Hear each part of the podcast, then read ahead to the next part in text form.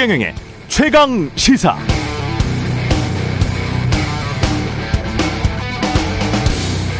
이와 관련 여권 관계자는 통화에서 윤석열 대통령이 조국 전 서울대 교수 딸의 대입 부정 사건 등을 처리하면서 부패 카르텔의 실체에 대해서도 풍부한 식견을 갖췄고 검찰 시절부터 수능 문제를 매년 검토해 교육 전문가 못지않은 지식을 갖고 있다라고 부연했다. 어쨌든 연합뉴스 기사의 일부인데요. 백년지 대결하는 교육 전반에 관한 통합된 비전이나 방향 제시는 제대로 하지 않고 대통령이 교과서 내에서 수능 출제하라는 지시를 내리면서 사회적 혼란, 논란이 빚어지니까 여권 관계자가 다급히 대통령을 옹호하면서 대통령도 전문가 못지않은 풍부한 식견을 가졌다라며 주장한 말이라고 합니다. 이런 식이면 저도 탐사보도를 통해서 부패 카르텔의 실체에 대해 풍부한 식견을 갖췄고 선친이 교장을 지내고 고등학교 때 같은 반 친구가 서울대 사범대를 나온 뒤 수도권 고등학교 3학년 담임교사로 10년 이상 근무해서 저 역시 교육 전문가 못지않은 자질을 지녔다라고 주장할 수도 있지 않을까 상상해 봅니다. 북한 매체들이 김정은에 대해서 그런 말을 자주 하죠. 과학기술부터 건축까지 모든 분야에 대한 해박한 지식과 식견을 갖췄다라고. 북한이 아무 말 대잔치 한다고 우리도 비슷하게 따라가면 나라가 유지 될 수 있겠나 하는 걱정이 들기도 합니다만 어, 우리는 저력이 있으니까요. 네, 안녕하십니까. 6월 20일 화요일 세상에 이익이 되는 방송 최경령의 최강시사 출발합니다. 저는 KBS 최경령 기자고요. 최경령의 최강 시사 유튜브로도 실시간 방송합니다. 문자 참여는 짧은 문자 50원 기본자 100원이 드는 샵 9730 콩오플 무료고요. KBS 일라디오 채널 정치 경제 사회문화 등 다양한 명품 콘텐츠가 있습니다. 구독과 좋아요 댓글 많이 부탁드립니다. 오늘 최강 시사 국민의힘 교육위 간사 이태규 의원 그리고 민주당 정청래 최고위원과 함께하는 정치펀치 뉴스 속 법률을 살펴보는 최강 로스쿨 준비되어 있습니다.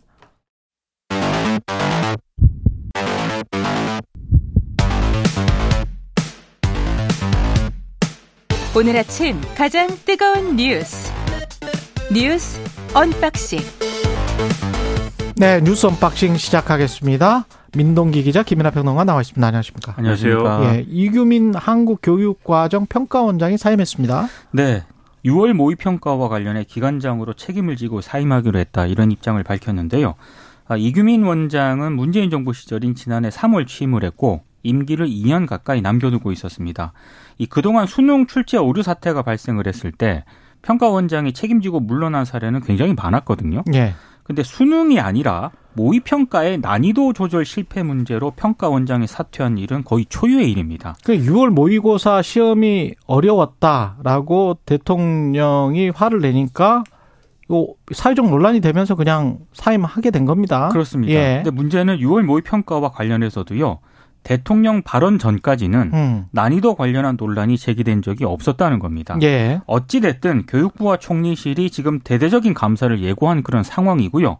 근데 수장까지 물러나게 되면서 어, 한국교육과정평가원은 한동안 혼란이 좀 불가피할 것으로 보이는데 무엇보다 이 평가원이 뭐 다음 달 3일 2024학년도 수능 시행 세부 계획 공고라든가 9월 6일에는 모의평가 이런 중요한 일정을 앞두고 있거든요. 그런 상황에서 혼란이 좀 불가피할 것 같습니다. 그러니까 여러모로 걱정이 되죠. 그러니까 여기가 어쨌든 이 수능 문제 출제를 책임지고 뭐 이런 걸 평가하는 기관인데 5개월 남겨놓고 갑자기 이렇게 되면 지금 이제 이 시험을 봐야 되는 수험생이라든가 학부모들은 얼마나 혼란스럽겠습니까? 그래서 이렇게 하는 게 맞냐 이런 의문이 상당히 크고요. 그 다음에 특히 이제 그동안 이제 보도를 쭉 보면은 지금 말씀을 말씀대로 이제 6월 모의고사가 어려웠다. 그래서 그게 이제 대통령 지시가 이행이 안 된 거다. 이렇게 많이 보도하지 않았습니까? 근데 이, 게 어떻게 대통령에게 전해졌을까요? 그리고 6월 모의고사가 어려웠던 게 이게 국가 국정의 가장 최우선 순위일까? 그것도 이제 의문이고. 예. 그리고 이게 언론 보도의 내용이 조금씩 조금씩 이게 바뀌는 게 예. 이제 어제 오늘 나온 보도를 보면은 아, 2월 달부터 대통령은 쉽게 내라 그랬다는 거잖아요. 아, 대통령실 이게. 동아일보 보도 등에 따르면 또 그런 보도도 나오고 있습니다. 근데 또 예. 그러니까 대통령실과 또 여당이 반복 주장하는 것은 대통령은 쉽게 내라고 한 적이 없다. 아, 쉽게 내라고 한 적이 없다는 거예요. 그렇죠. 킬러 문항을 배제해라라고 했다. 킬러 문항을 배제하면 쉽게 내라는 이야기 아닙니까? 이제 이제 일반적인 사람들 은 그렇게 생각하지만 여당과 대통령실은 아니라고 합니다. 그것은 아니다. 아, 킬러 문항을 배제하지만 쉽게 내지는 않고 어렵게 내 적절한 난이도로 낼 수 있다. 뭐 난이도의 문제는 아니다. 근데 아, 이제 그 난이도의 문제는 아니다. 제가 그렇죠. 왜- 이해를 예. 잘 못해서 죄송합니다. 그러니까 그랬더니 예. 물론 이제 일부에서는 그게 예. 뭐 따뜻한 아이스 아메리카노냐 뭐 이런 음. 주장도 하지만 예. 어쨌든 이제 그렇게 조금씩 바뀌고 있어요. 그러니까 모의고사가 어려워서가 아니라 킬러 문항이 포함돼서 문제다. 그리고 오늘은 네. 뭐 사실은 50%만 없애라고 그랬는데 그것이 이행되지 않았다. 이렇게 계속 바뀌는데 그걸 근데 이행되지 않았다는 걸 누가 확인하는 거예요? 나는 이 지금 말 나오는 것들이 좀 이해가 안 되는 게 그러면 대통령실에서 6월 모의고사를 다 풀어본 다음에 이분들이 다 서울대 나왔으니까 그래서 보니까 좀 어렵더라. 이래서 이거 고쳐야 되겠다. 근데 설마 설마 대통령실에서 그 모의고사를 겁니까?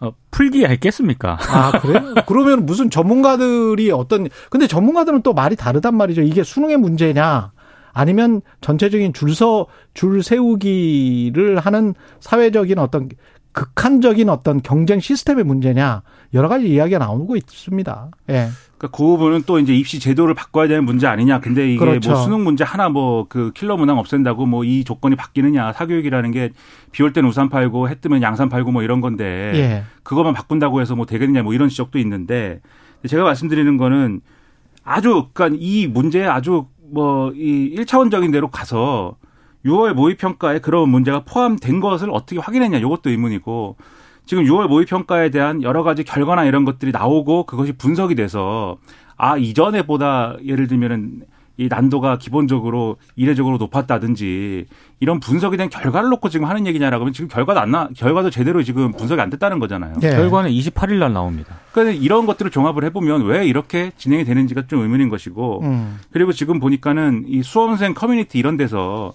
여러 가지로 지금 이 걱정들이 많습니다. 뭐 예를 들면 킬러 문항이 이 없어지면 이런 개념이 또 있어요. 준 킬러 문항이 다수 늘어날 것이다. 킬러 문항을 배제하기로 했다는 거잖아요. 당정협의회에서. 그렇죠. 예.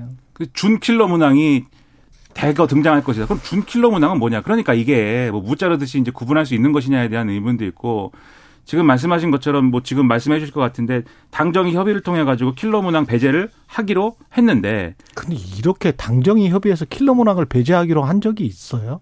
이런 디테일한 지시를 당정이 협의를 하나? 그러니까 사실 이런 거는 예. 전문가들이 논의를 해서 그러니까. 이런 식으로 이제 과정을 거치는데 예. 지금은 뭐 대통령실과 당정이 먼저 이렇게 나서니까 이게 지금 순서적으로도 좀 굉장히 이상한 상황이 연출이 되고 있습니다.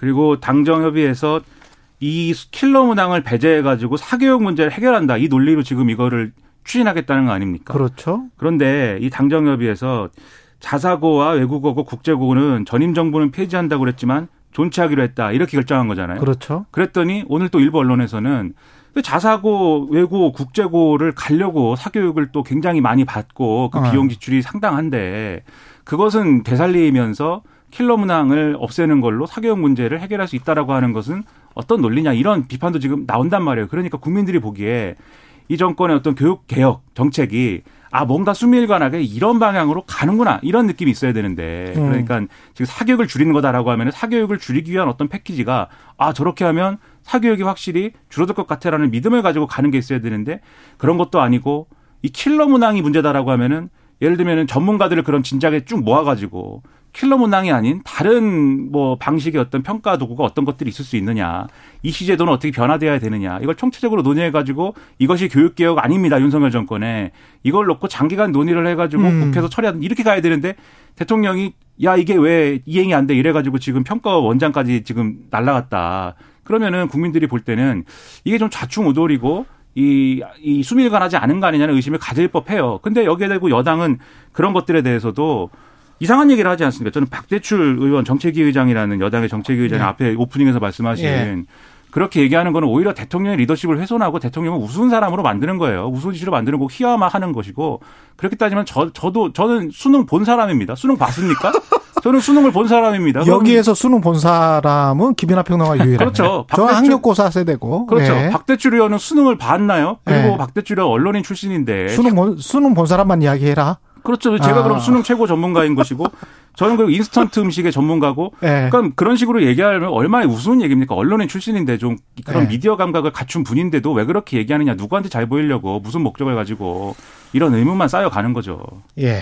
2650님, 제 딸이 올해 고3이 아니라는 것이 다행이다라는 생각만 드네요.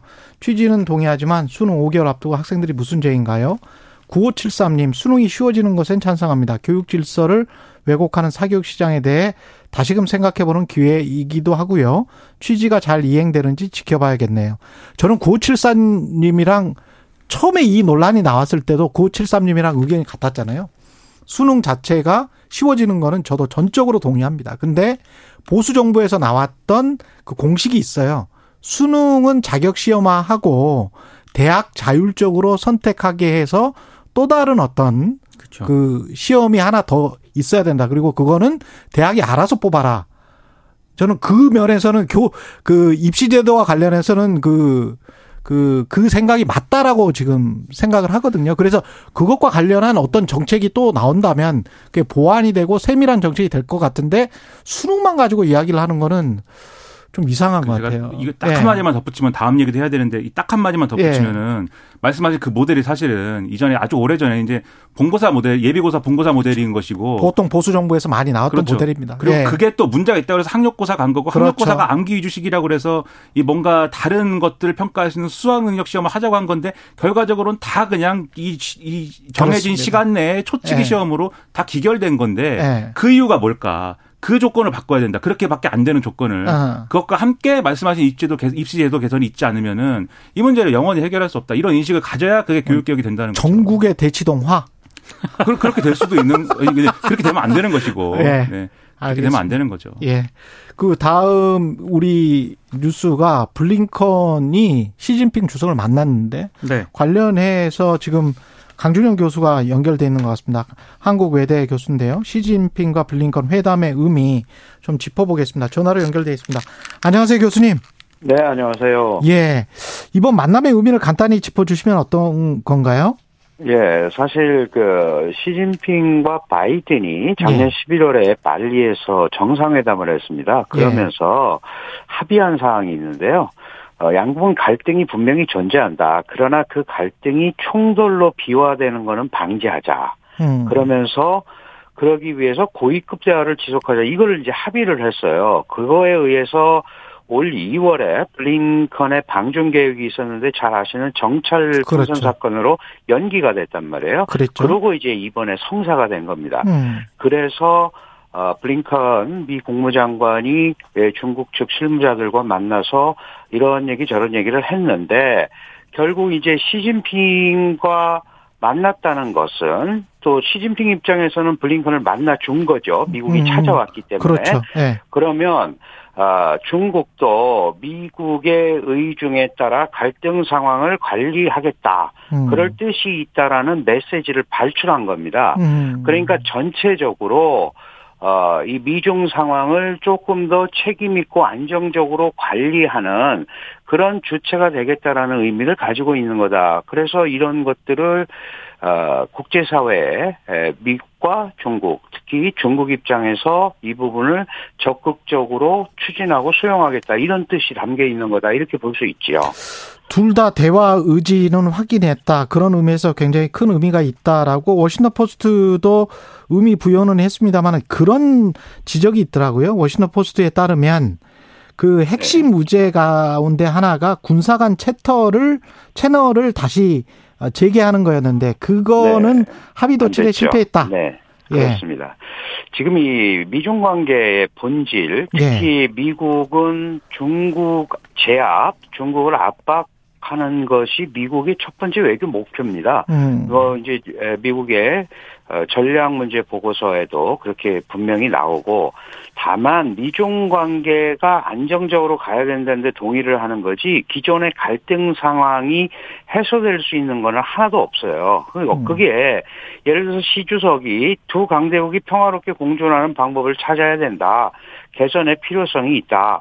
이렇게 얘기하면서 미국은 중국을 존중해야 된다. 음. 그리고 중국의 발전 권리를 박탈하지 마라. 예를 들어서 반도체라든지 이런 부분에 대한 그 공급망 배제 같은 걸 얘기하는 거죠. 그러니까 미중 관계가 안정적으로 가야 되는 데는 동의하지만 기존의 갈등상 음. 이런 거는 전혀 어 해결할 수가 없는 부분입니다. 지금 말씀하신 대로 특히 대만 해협을 둘러싸고 이 미국과 중국 간에 특히 어 미국 입장에서는 갈등 요인을 만들지 마라 중국이 그렇죠. 예. 그런 얘기를 자꾸 하는 거거든요. 그게 예. 결국 이제 군사 문제로 귀결이 되고 예. 어, 이 국방장관 회담이나 군사 채널이나 이런 거를 하게 되면 결국 미국이 대만 문제를 국제화하고 주도화하는 방향으로 나갈 수밖에 없는 거죠. 음. 그러니까 중국은 그 부분을 지금 싫어하는구나. 수용하기가 굉장히 어려운 겁니다. 예. 그리고 가시적인 변화 마지막으로 가시적인 변화가 단기간에 일어날 가능성은 어떻게 보세요? 지금 일단 예. 그 블링컨 방중을 그 중국이 받아들였고요. 예. 이제 이어지는 게 그 재닛 옐런 재무장관, 그다음에 예. 지나 러몬도 미국 상무장관의 방중이 이어질 겁니다. 그러니까 아, 경제 산업 분야부터 이제 갈등이 완화가 시작이 될 건데 예. 지난번 히로시마 G7 회의에서 바이든 대통령이 앞으로 여러분은 미중 관계 해빙 광 모드를 보게 될 거다 이런 얘기를 그랬죠. 했단 말이죠. 예. 그러니까 미국은 분명하게 이런 쪽으로 그림을 끌고 가려고 하고 있는 거고 음. 그 결정적인 상황은 아마 11월에 에이펙 어, 회담이 샌프란시스코에서 열리는데 아. 그때 이제 미중 간의 어, 이 정상이 어, 대면으로 만날 수 있다면 그 갈등 해소 부분에 대해서 분명히 상황을 안정적으로 관리하고 뭔가 어, 이 경제 산업 어. 같이 예, 예, 예. 비정치적 분야에서부터 어, 그 물꼬가 조금은 트일 수 있다. 그러나 알겠습니다. 갈등 해소 자체를 목표로 하는 건 아니다. 이렇게 어, 말씀을 드릴 수 있을 것 같아요. 예, 여기까지 듣겠습니다. 한국외국어대학교 강준영 교수였습니다. 고맙습니다, 교수님. 네, 감사합니다. 예. 다음 소식들이 많아서 한 3, 4분밖에 안 남았네요. 이재명 아, 민주당 대표가 불체포 특권 포기 선언을 했습니다. 그러니까 구속영장을 청구하면 자신의 발로 출석해서 영장 실질 심사를 받고 검찰의 무도함을 밝히겠다 이렇게 얘기를 했습니다.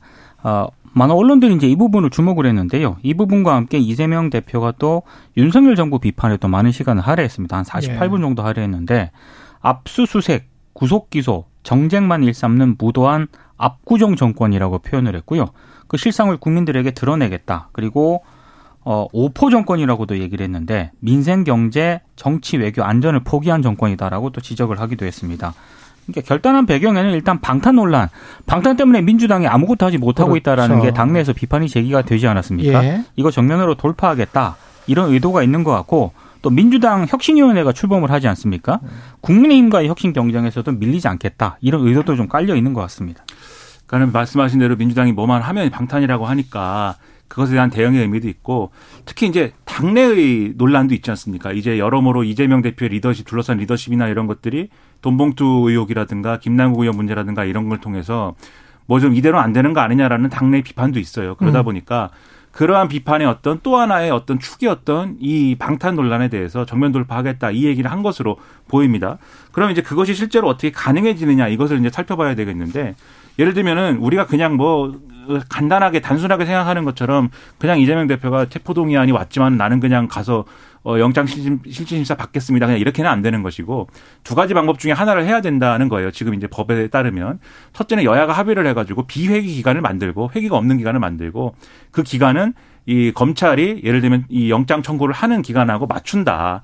요 이제 해법 지난번에 권성동 의원이 그렇게 해가지고 이제 실질심사 갔다는 거지 않습니까? 그렇게 하든지 아니면은 실제적으로 체포동의안을 표결은 하는데 민주당이 자체적인 정치적 결단을 통해서 체포동의안 찬성 표결을 하든지 뭐 이런 것들을 해야 된다라는 건데 그것까지 되는지는 지켜볼 필요가 있는 것 같고요. 근데 저는 어제 연설 내용에서 윤석열 정권만이 아니고 과거의 민주당과 싸우겠다. 이재명 대표가 이렇게 얘기했어요. 저는 굉장히 좋은 말이라고 생각하고 그게 지금 가장 필요한 일이라고 생각합니다. 다만 과거의 민주당 중에 잘못된 것은 뭐였느냐에 대해서 당내 합의가 상당히 어려울 건데 혁신위를 중심으로 해서 그 문제에 대해서 정확한 진단과 정확한 해법을 또 내놓는데 상당한 역량을 투여해야 된다 이렇게 말씀드리겠습니다. 그리고 이거는 단신으로만 전해드리겠습니다. 나중에 잘 짚을 기회가 있으면 좋겠습니다만 불법 정치자금 의혹으로 경찰 수사를 받고 있는 국민의힘 황보승희 의원이 당무감사 출석 하루 앞두고 어, 탈당 어제 탈당하고 내년 총선 불출마하겠다. 불법 정치자금 의혹이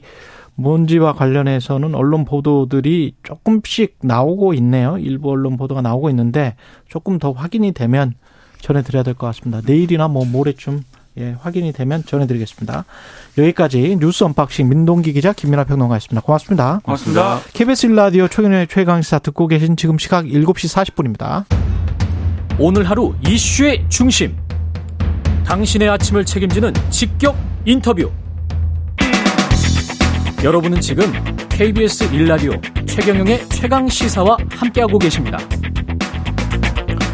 네, 수능 변별력은 갖추되 공교육 외의 내용은 배제하라. 윤석열 대통령 지시에 따라서 정부 여당이 후속 조치를 내놨는데요. 관련해서 국민의힘 교육기관사 이태기 의원 전화로 연결돼 있습니다. 안녕하세요.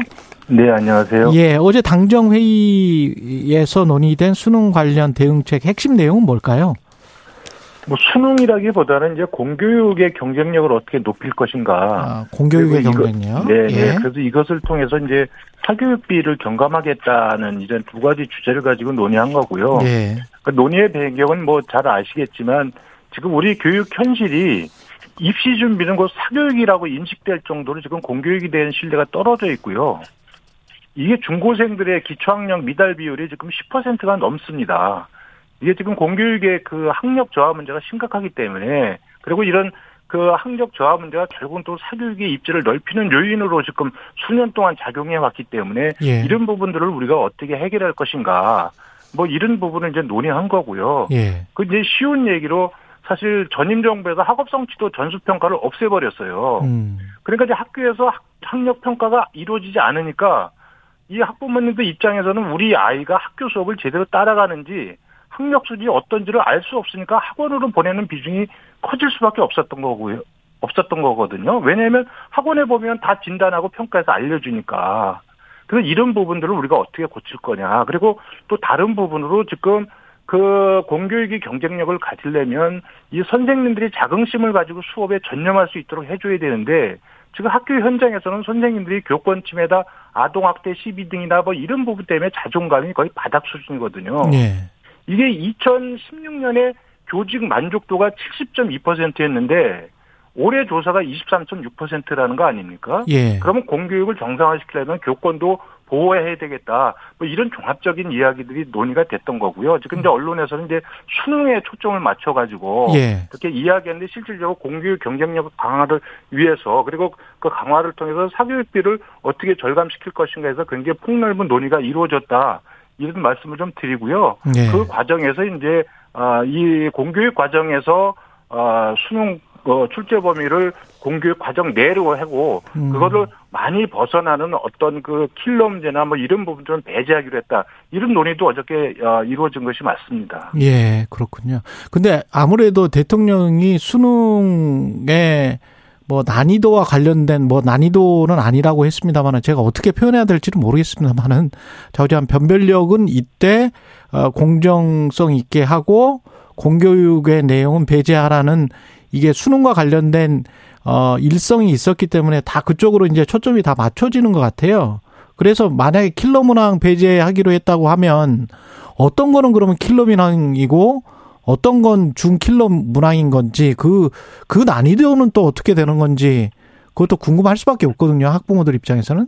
학생들도 이게 그렇고. 수능의 적정 난이도라는 것은 예. 결국은 이제 그 평가원이나 학자나 전문가들의 그렇죠. 수기를 해서 만드는 거지. 예. 정치권이 여기에 대해서 뭐 가이드라인을 치고 어떤 것이 적정 난이도다, 어떤 것이 고난이도다, 저난이도다 이거를 이야기할 수 있는 것은 아니잖아요. 아니 그러면 왜 당정 협의에서 킬러 네. 문항은 배제하기로 했다 이게 나왔다는 거는 킬러 문항을 뭐라고 그쪽에 규정을 해야 우리가 공교육을 공교육 범위 내에서 아이들을 가르치지 않습니까? 예.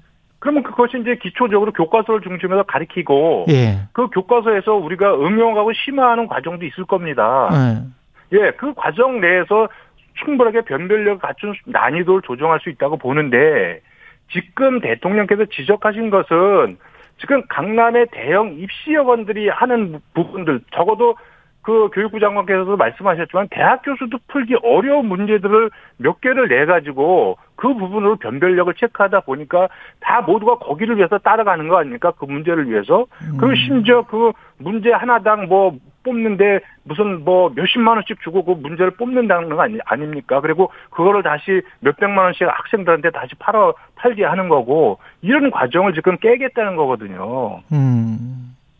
지금. 예, 예. 그 그게 전체적인 지금 공교육 말씀하신 예. 내용의 핵심은 예, 예.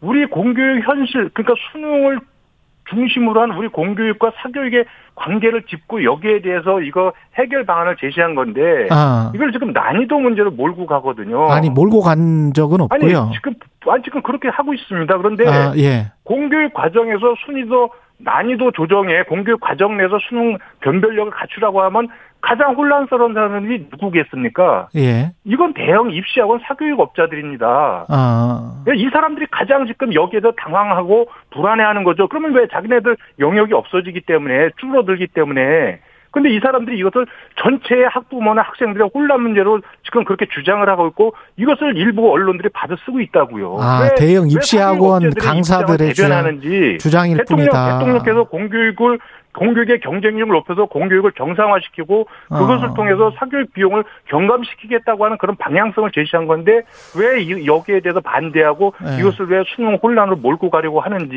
예. 저는 제 개인적으로는 이해하기 어렵습니다. 그 대통령이 그렇게 지금 이태기 의원처럼 말 말을 했었으면 저도 바로 이해를 했을 것 같아요. 근데 이제 대통령은 수능 이야기를 했거든요. 이태기 의원처럼 공교육을 강화하는 방향으로 가야 되겠다. 찬성이죠. 무조건 찬성입니다. 예. 예, 그런 이 그러니까 공교육에 대한 예. 학부모들과 학생들의 신뢰를 예. 높이려면 수능에서 공교육의 경쟁력을 가져야 되는 거 아니겠습니까? 그렇죠. 그러면 이제 공교육의 그 학습 과정이나 이런 부분도 많은 변화와 발전이 있어야 되겠지만 예. 그 공교육 범위 내에서 수능이 출제된다고 하는 그런 우리 사회의 합의가 있어야 됩니다. 맞습니다. 예, 예, 뭐 사교육의 그것도 포션은 동의해요. 자동적으로 줄고요. 저는 예. 대통령께서 뭐 표현을 어떻게 받아들이는지는 사람마다 다 다르겠지만 예. 그리고 대통령의 어떤 그 취지를 설명하는 과정에서 오해가 있었다면 저는 그거는 지적받아야 된다고 보지만 예. 예. 대통령의 말씀 취지는 저는 그렇게 이해를 합니다. 그래서 이거를 아. 우리가 긍정적으로 받아들이고 우리 사회가 그러면 공교육을 좀 제대로 정상화시키고 사교육비를 좀 절감하자. 왜냐하면 대통령의 인식은 지금 사교육비는 음. 단순히 교육의 문제가 아니라 우리 민생 문제로 지금 보고 있는 거 아닙니까? 그것도 맞아요. 예. 그 사회자께서 잘 아시다시피 예, 예. 대한민국 국민들의 가처분 소득을 떨어뜨리는 핵심 요인이 주거비하고 뭐 사교육비입니다. 사교육비죠. 그렇죠. 그 두 가지죠. 예. 예, 그렇게 해서 가처분 소득이 떨어지게 되면 소비하고 저축 여력이 떨어지니까 결국은 우리 내수 경제에도 악영향을 미치는 거 아니겠습니까? 근데 그 비판은 오랫동안 있어 왔는데 이제 그것을 어떻게 어 사교육비를 줄여갈 수 있느냐에 관한 구체적인 비전과 어떤 디테일한 세부 정책들이 나오면서 거, 그것에 논의가 집중이 됐어야 되는데 갑자기 수능 쉽게 하라는 것처럼 뭐 공교육 그 교과 과정에서만 나와야 된다라고 이야기한 게 그게 체계가 어떤 있었냐라는 건 것 같아요. 그래서 체계가 없었는데 그냥 대통령이 툭 말하고 나니까 집권 여당에서 이거를 좀 뒷받침하기 위해서 서둘러서 지금 황급히 뭔가 좀 체계를 맞추려고 하는 그 그런 제가- 느낌이 들거든요. 제가 언론에서 예. 이 당정 회의가 언제 잡혔냐고 계속 물어봐서 예, 예. 이거 오래전에 잡혀 있는 확정된 일정이었다. 이거는 예. 대통령의 그 발언이 있기 전에 이미 그 이전에 정해져 있었고 그다음에 공교육의 경쟁력 부분을 어떻게 높일 건가 그리고 그걸 통해서 사교육비의 비중을 어떻게 줄여줄 것인가에 대한 그 주제를 그 당정 간에 계속해서 논의를 해왔습니다. 그 해오는 과정에서 대통령 발언이 있었던 거고 예. 그렇다고 대통령 발언이 있었는데 이 문제가 어쨌든 언론이나 이런 사회 관심이 커지니까 그렇다고 당정회의를 취소할 수는 없는 거 아니겠습니까? 예. 그 예정대로 한 건데 일부 언론에서는 또 대통령의 발언이 있었기 때문에 당정이 부랴부랴 회의를 했다. 또 이렇게 보는 시각들이 있는데 예. 그건 정말 사실이 아니거든요. 알겠습니다. 그 한쪽에서 백종원 님도 그런 지적을 하셨는데 특목고 자사고를 사교육 없이 진학할 수 있을까요? 왜 존치하기로 하셨나요? 그러니까 사교육비를 유발하는 측면이 중학교 때 특목고 자사고 가기 위해서 특히 뭐 서울 수도권 지역에서는 뭐 의원님도 잘 아시겠지만 근데 이쪽은 또 외국어고 국제고는 또 존치하기로 했단 말이죠. 그러면 한쪽에서는 어 그런 어떤 특목고를 활성화시키고 또는 다른 쪽에서는 사교육비 경감시키겠다는 거는 어불성설 아니냐 뭐 이런 지적이 나오는데요. 저는 뭐 그렇게 지적할 수 있지만 예. 그거는 아주 극히 일부만 보는 거고요. 예. 전체를 봤을 적에 우리가 수능을 정점으로 해서 공교육 경쟁력을 어떻게 갖출 것인가가 사교육비 비중을 줄이는 저는 아주 구조적인 핵심 문제라고 보는 거고요. 예. 그, 그 자사고나 특목고나 뭐 여러 가지 부분에 있어서 음. 그 부분에 있어서 사실 상위권, 중학교 상위권 학생들은 그 학교가 아니더라도 사실 사교육에 많이 들어가는 부분들이 있어요. 예. 그런 부분과 함께 그러면 우리가 교육의 다양성 부분을 어떻게 확보해 줄 거냐. 각각의 특성에 맞게 예. 이런 부분도 또 공교육 강화 측면하고 또 밀접하게 연관이 돼 있는 거거든요. 그래서 그 음. 부분에 있어서는 보는 관점에 있어서 찬반이 있을 수 있다고 보지만 예. 저희들은 공교육의 경쟁력 강화 측면에서 고교 체제의 다양성 부분은 보장을 해줘야 된다. 아, 그런 관점에서 어저께 그 논의가 있었고 거기에 대해서 당정이 합의를 본 겁니다. 근데 이 수능 그 수능 문제 출제와 관련한 것도 아니고 6월 모의고사 때문에 교육과정 평가원장이 사의 표명하는 거는 좀 이례적이지 않습니까? 이럴 필요까지 있을까요? 아니 본인이 뭐 사, 사의를 표명한 거는 제가 그 배경은 잘 모르겠지만 예, 어떤 압박을 받, 받는 게 있나요, 지금? 저는 국가기관은 누구나 다 감사 대상이고요. 예. 예외는 없을 수 없습니다. 다만 국가 입시 기관이 예. 만약에 수능의 출제 수준이나 방향성에 있어서 이것이 사교육 시장과 연관돼 있는 방향성을 갖고 있었다면 음. 근본적으로 짚어봐야 되죠. 예, 우리 공교육을 강화시키고 사교육 비중을 줄이는 부분에 있어서 그것이 입시 방향에 있어서의 그 엇박자가 있다면 한번 좀 짚어봐야 되는 부분이고 아마 그 정부가 감사하겠다는 그 부분을 한번 짚어보겠다고 한 것이라고 보고요. 저는 그건 지극히 당연하다고 봅니다. 그 수능의 그 마- 난이도든 무엇이든 간에 수능이 좀 쉬워야 된다. 뭐 이런 논의는 충분히 할 수 있다고 보는데 궁전님은 그런 지적을 하셨어요. 왜 수능 5개월 남긴 시점에서 이런 게 갑자기 이제 툭 튀어나오냐 이런 계약안이 내놓은 걸까요? 그 지금 사회자께서 자꾸 이제 뭐 예. 쉬운 수능 이렇게 했는데 예. 쉬운 수능 아니고요. 쉬운 수능 아니다. 예, 예, 알겠습니다. 대통령께서 예. 문제를 쉽게 내라 어렵게 내라고 말씀하신 적이 없잖아요. 아니 예? 킬러 문항은 또 당정협의회에서는 또 아니 없앤다. 그거는 이제 과도한 아주 특별한 경우이기 때문에 이 부분은 제외해야 된다고 보는 거고 이것이 공교육 과정 내에서 훨씬 바깥에 벗어난 문제이기 때문에 이 부분은 그런 킬러 문제는 배제해야 된다고 하는 부분이고 아? 변별력을 아. 위한 난이도 조정 문제는 전문가들이 공교육에서 얼마든지 이걸 해결할 수 있다고 보는 거고요. 예. 그럼 가령 예를 들어서 이 불 물수능의 반대말이 불수능입니다. 예. 불수능을 해야 먹고 사는 사람들이 있습니다. 불수능을 해야 자신의 경제적 이익을 극대화시킬 수 있는 사람들이 있죠. 예. 그래서 사회적에서 기억하시는지 모르겠지만 불과 한 2년 전입니다. 2021년도에 너무 그때 어려웠어요. 수능이 완전히 네. 불수능이 돼가지고 난리가 났었습니다. 그랬었죠. 예. 그래서 공교육 체계 자체가 근본적으로 흔들린다 해서 음. 언론이 엄청나게 비판했습니다. 사교육 시장의. 과열 부분들 우리가 그런 거를 생각한다면 예. 지금 대통령의 발언을 이런 식으로 접근해서 비판하는 것은 저는 정말 이건 비난을 위한 비난이다. 아. 이렇게 저는 이해합니다. 알겠습니다. 총체적으로 통합적으로 차분히 논의해 보자 이런 거에는 이제 동의를 하시는 거죠, 의원님도. 아, 그러면요. 그리고 예. 이제 이런 방향성이고 한번 이 부분에도 우리 사회의 어떤 그 공기를 환기시키는 계기가 됐지 않습니까? 음. 그럼 저는 이제 이것이 입시 그 국가 입시기관이나 또 출제위원들이나 또 교육계에서 정말 우리가 공교육 경쟁력을 어떻게 높이고 사교육 비중을 어떻게 줄여나갈 것인가 그런 속에서 수능의 변별력 부분을 어떻게 할 것인가에 대해서 지금 사회적에서 말씀하신 대로 차분한 논의가 이루어져야 된다 저는 그렇게 생각을 합니다. 예, 여기까지 듣겠습니다. 국민의힘 이태규 의원이었습니다. 고맙습니다. 네, 고맙습니다.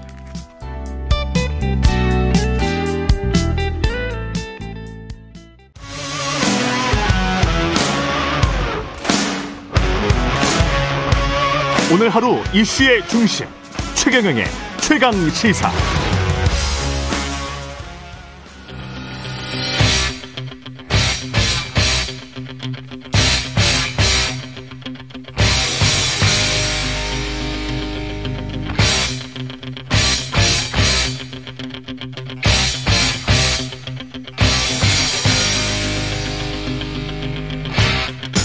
네, 답답한 정치 이슈를 팍팍 때려보는 시간입니다. 정치펀치 정청래 민주당 최고위원 나오셨습니다. 안녕하십니까? 네, 정청래입니다. 예, 나라정 맑을 청 올래. 나라에 맑은 것이 온다. 예. 아 근데 예, 예. 이 KBS 보다 보니까 KBS 누가 죽었습니까? 웬 조화가 그렇게 아. 많이 와가지고 KBS를 예. 삥 둘러서고 있네요. 아 그래요? 뭐 무슨 일 있습니까? 예, 저는 잘 안 보이던데. KBS 가 죽었다는 겁니까? KBS를 죽이겠다는 겁니까? 뭡니까 도대체? 예, 그럼 뭐그 TV에서 예, 음. 분리징수 하겠다는 얘기죠. 네, 어떤 토론을 재원을 끊겠다. 예. 재원을 끊겠다. 예, 관련해서 제, 제가 이해상충이 될 수가 있기 때문에 네. 저는 아, 그 가만히 계세요. 그냥 제가 얘기할게요. 전문가가 나와서 음. 교수들이 나와서 상호 토론을 하는 거는 지향하지만 요거는 아니 제가 예, 직전 정치적으로 과방- 들릴 수 제가 있어서. 직전 과방 위원장이었고 예. 17대 국회 문광이 그때 음. 방송 다뤘습니다. 예. 그리고 방송통신 융합 법안제가 소위였고요. 그래서 예. 방통융합 그 했고요. 그다음에 19대 때는 공정방송 특위도 했어요. 예. KBS 사장 이제 청문회 하잖아요, 지금. 예전에 안 했었거든요. 그때 음. 그랬죠. 19대 때 공정방송 특위 때 만든 거거든요.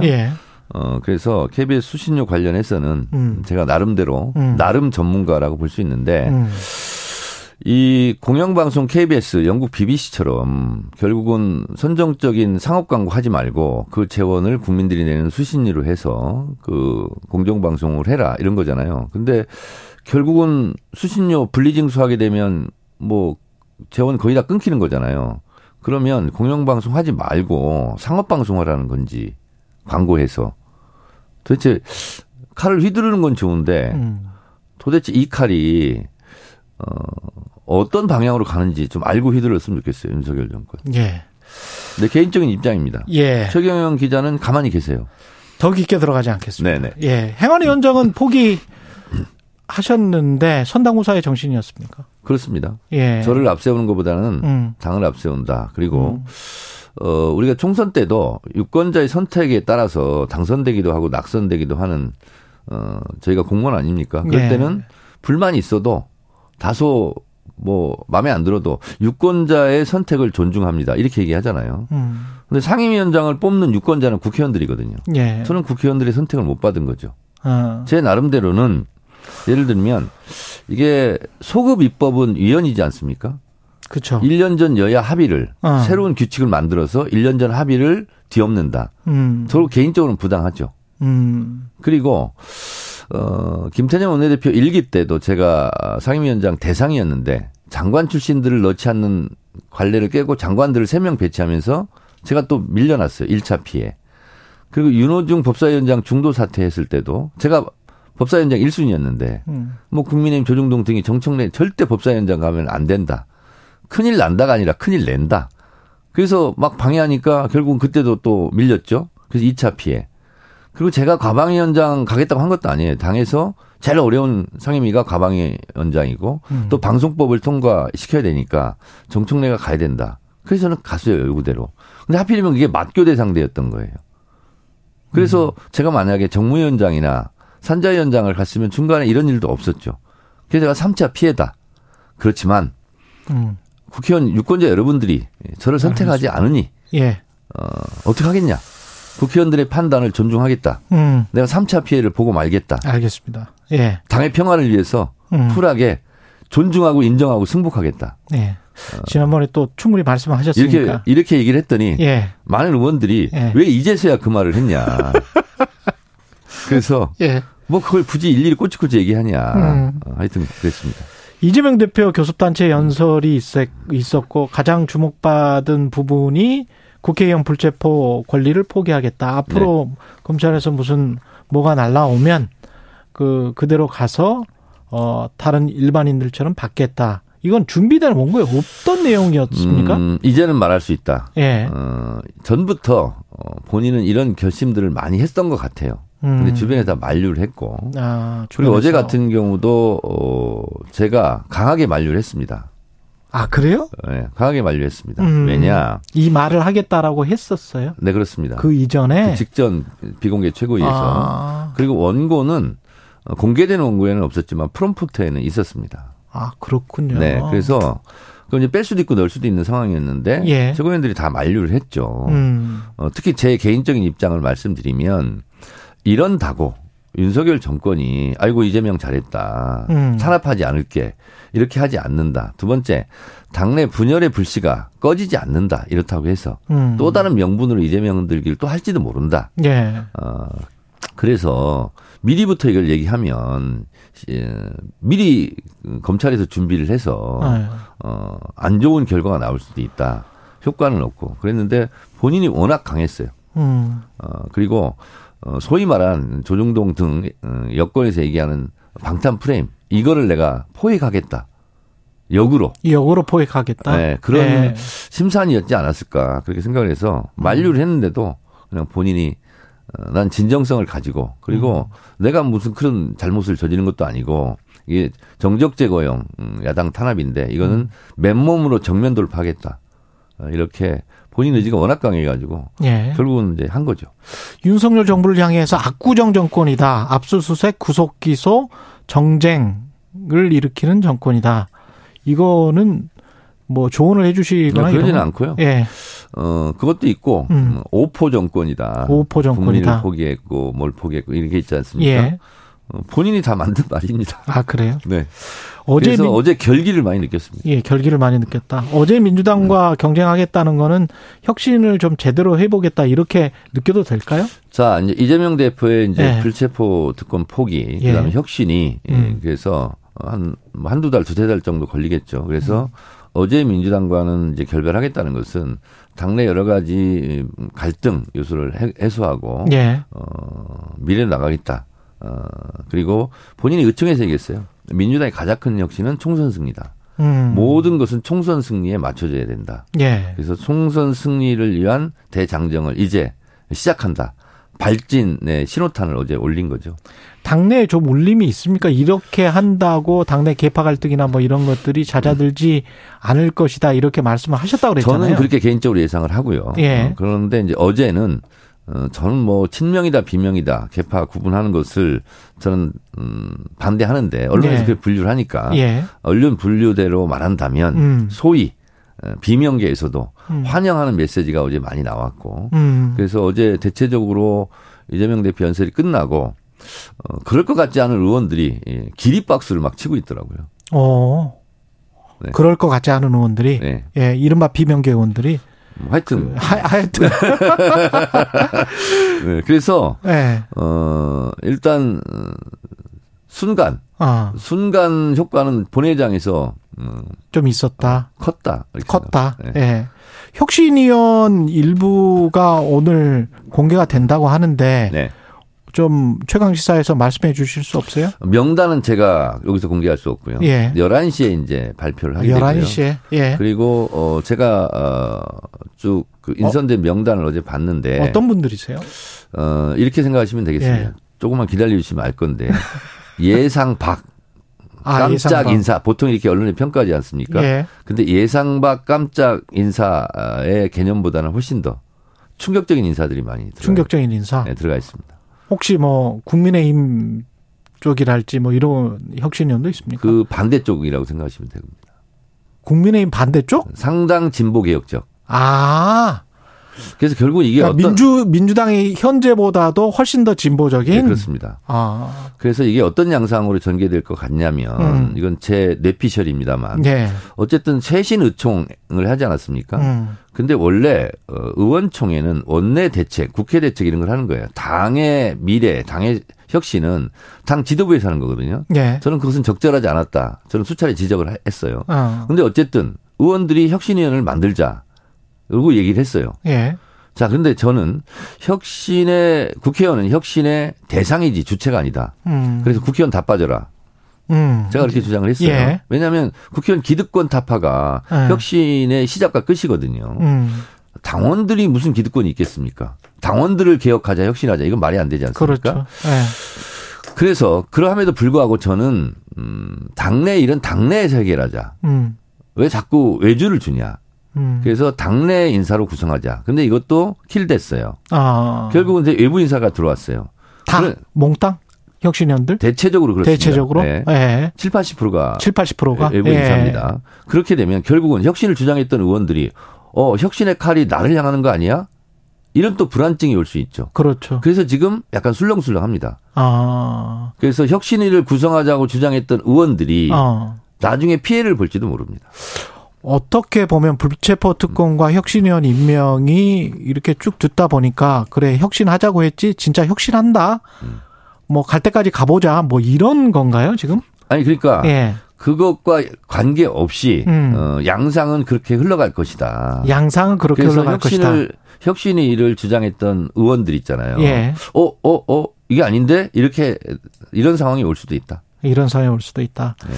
대통령의 수능 발언 파장은 아까 이태규 음. 의원은 공교육 강화 차원이고 사교육을 좀 줄이자는 거다. 그쪽에 돈이 많이 들어가니까 그런 차원에서 이야기한 것이다. 나름 전문가인데 예전에 학원을 했었으니까. 예, 학원을 했- 했으니까요. 자, 그런데 예. 대통령보다 더 전문가십니까? 당연하죠. 예. 아니, 대통령은 입시비리 뭐 수사했다고 깨틀고 있다고 그러는데. 아니 그러면 예. 수사하면 그쪽에 다뭐 예. 전문가가 되는 겁니까? 그렇죠. 아니 그러면 예. KBS 탄압하면 예. 그런 수사를 했던 검사면 예. 방송의 최고 전문가가 되겠네요. 그러지 않습니까? 뭐 취재했다고 제가 어디 가서 전문가라고 할 수는 없는 거하고 아니, 똑같은 그러니까 거죠. 예를 들어서 어, 예. 환경 문제 무슨 비리가 있어 수사하면 제가 그 취재했다고, 예. 최고의 환경 운동가가 그럴, 되는 그럴 겁니까? 수는 없는 거죠. 예, 환경 전문가 따로 있고 취재한 기자는 따로 있고 뭐 그렇듯이 검사도 뭐. 음주운전 단속한 예. 경찰이면 그 예. 경찰이 술 제조 최고의 명인입니까? 아, 알겠습니다. 자, 아니죠, 하여튼. 여하튼 예. 예, 최경영 기자도 학력고 사 세대죠. 예, 학력고사는 암기력 테스트입니다. 그렇죠. 수능은 예. 종합적 사고 능력의 측정입니다. 음, 자, 그런데 대통령께서는 수능 문제를 쉽게 내라. 어, 그리고 킬러 문항을 없애라. 그러면 전 국민의 박수, 수능 수험생과 학부모들의 박수를 받는다고 착각하지는 않았는가 그런 생각이 듭니다. 그런데 음. 이건 그런 게 아니고 이거는 진짜 아마추어식 땜질, 땜질식 이제 방법인데 왜 그러냐면 어, 수능은 변별력이 있어야 됩니다. 음, 남북이 분단돼 있고 영원함 지역 갈등이 있는데 전 국민이 7천만 배달 결례가 합의한 게 있습니다. 대학은 성적으로 가자. 음, 그래서 기부금 입학이 안 되는 나라입니다. 대한민국은. 그렇죠. 미국은 아 100억 우리 아버지가 도서관 지어줍니다. 그러면 아, 합격 입학을 허용하거든요. 음. 우린 그게 안 됩니다. 오로지 성적이에요. 근데 성적은 수능 점수를 가지고 등수를 매기는 겁니다. 그렇지 않습니까? 그렇죠. 그리고 대학은 우수한 아이를 뽑는 게 문제입니다. 어, 핵심입니다. 입시 관계자들은. 예, 그렇게 되면 변별력이 없게 되면 무엇을 무슨 기준으로 입학생을 뽑죠? 어, 그래서 물 수능은 변별력이 없는 겁니다. 예를 들어서 그냥 쉽게 얘기하면 100명이 시험을 봤는데 100점 만점이 50명이면 1등부터 50등을 어떻게 가리죠? 그래서 물 수능이라고 하는 것은 쉬운 수능은 동점자 처리가 많이 되는 거예요. 음, 그래서 변별력이 없습니다. 그럼 무슨 기준으로 뽑죠? 그러면 풍선 효과로 대학에서 면접, 구술, 논술 이런 거 하지 않습니까? 예, 그런 거 그걸 하겠죠. 어렵게 냅니다. 어, 그럼 거기에 따른 또 다른 사교육이 풍선 효과로 벌어지는 거죠. 어, 자, 또 하나 불수능 이렇게 되면 예. 이것도 변별력이 없어지는 거죠. 너무 어려우면 적정한 난이도를 확보할 것이다라고 교육부는 주장을 하고, 이런 거하고 똑같은 거예요. 쉽게 예. 얘기하면 집값이 갑자기 가격 상승을 한다. 음, 이런 피해자가 생기죠. 음, 집값이 갑자기 떨어진다. 그럼 또 피해자가 생기죠. 그렇죠. 그래서 안정적 관리가 필요한 거거든요. 수능도 그런 거예요. 불수능도 안 되고 물수능도 안 되고 음. 적절한 난이도가 조정돼야 되는 거예요. 그래서 예. 킬러 문항 초 난이도 문제라는 것은 예를 들면 수학 문제 맨 마지막의 문제 어려운 문제이잖아요. 그러면 실제로 공부를 잘하는 학생들은 그걸 풀고 좀 공부를 못하는 학생은 못 푸는 거예요. 예, 거기서 변별력이 생기는 건데 그 문항을 아예 없애버리겠다. 음, 그러면 최고득점 동점자가 많이 배출된다. 음, 그렇게 되면 변별력이 없어진다. 음, 그러면 대학에서는 우수한 아이를 뽑는 게 입시 관계자들, 대학 입학 처장들의 목표인데 그러면 면접을 어렵게 하고 논술을 어렵게 하고 이렇게 갈 수밖에 없다라는 거죠.